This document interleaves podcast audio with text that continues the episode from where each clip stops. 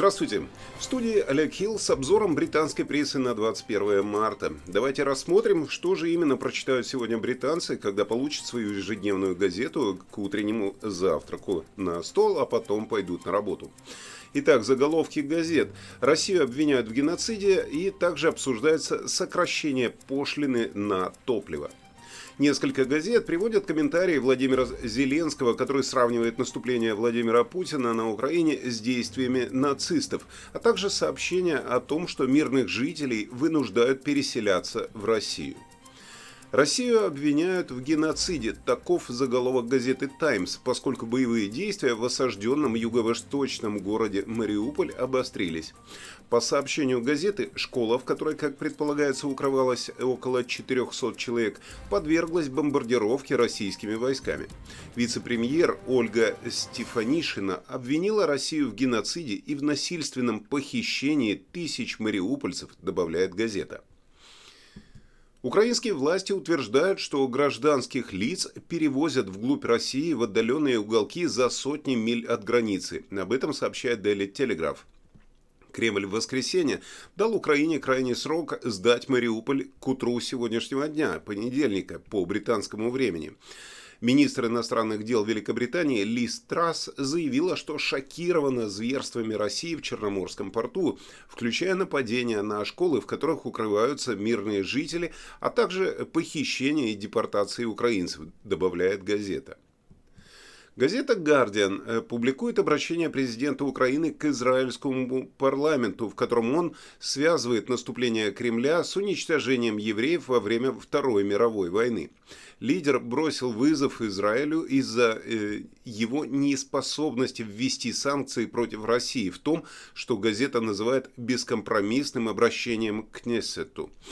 Еврей Зеленский заявил по видеосвязи, что Путин ведет тотальную войну, незаконную, направленную на то, чтобы уничтожить наш народ, нашу страну, наши города, нашу культуру и наших детей.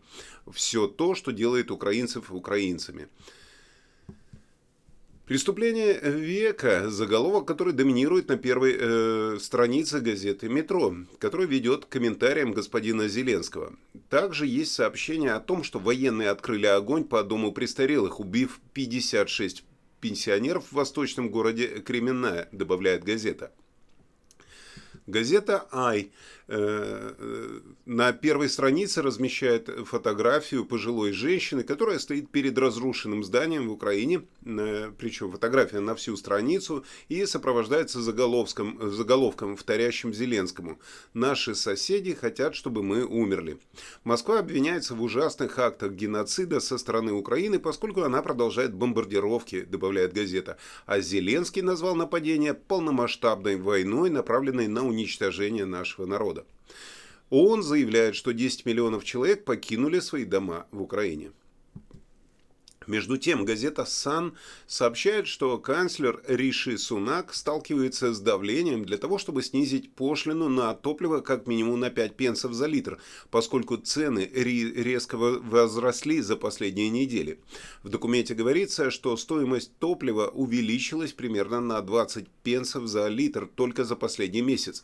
При этом средние цены на бензин составляют рекордные 166 пенсов, а на дизельное топливо 170 77 пенсов.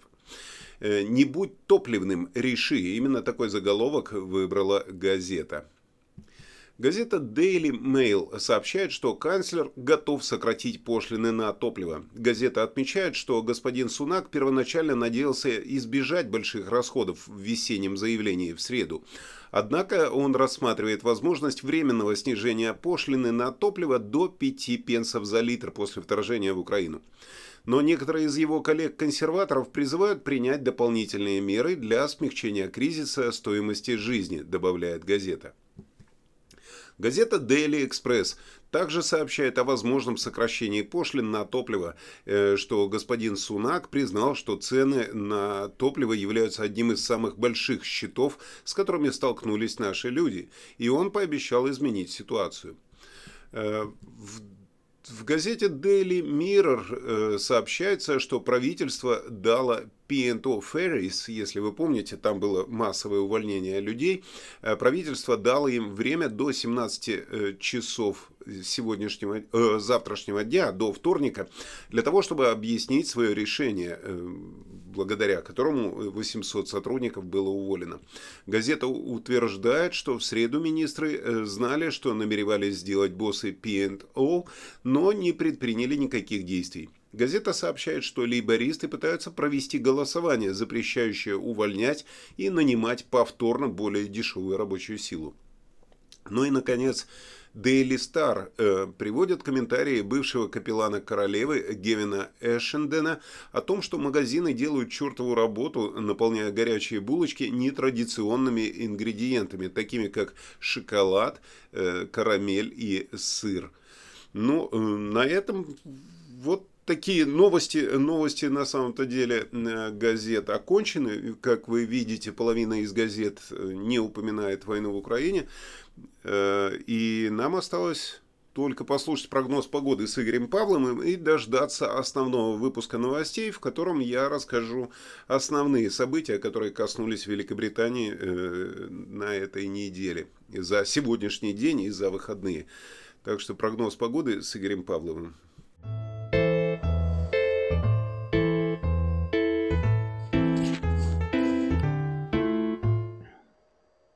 Всем доброго времени суток! Вы на канале русских новостей Соединенного Королевства.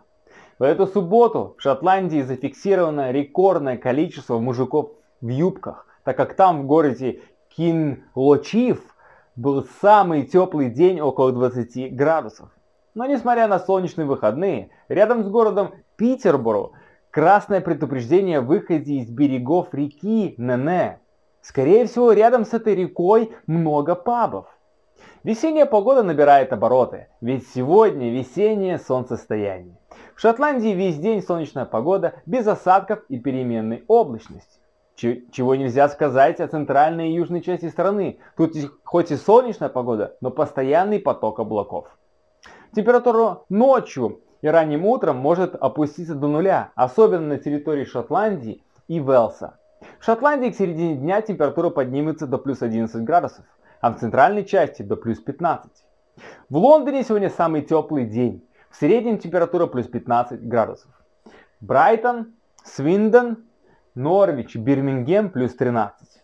Йорк, Белфаст плюс 11. Весна, понедельник, хорошая погода, можно не пойти на работу по уважительной причине. Всем прекрасного настроения и хорошего начала недели. Завидую даже Игорю, который может э, по такой причине не пойти на работу, а мне в любом случае нужно готовить выпуск новостей, который выйдет немножко попозже, э, именно с основными событиями, которые коснулись Великобританию за эти выходные и за сегодняшнее утро.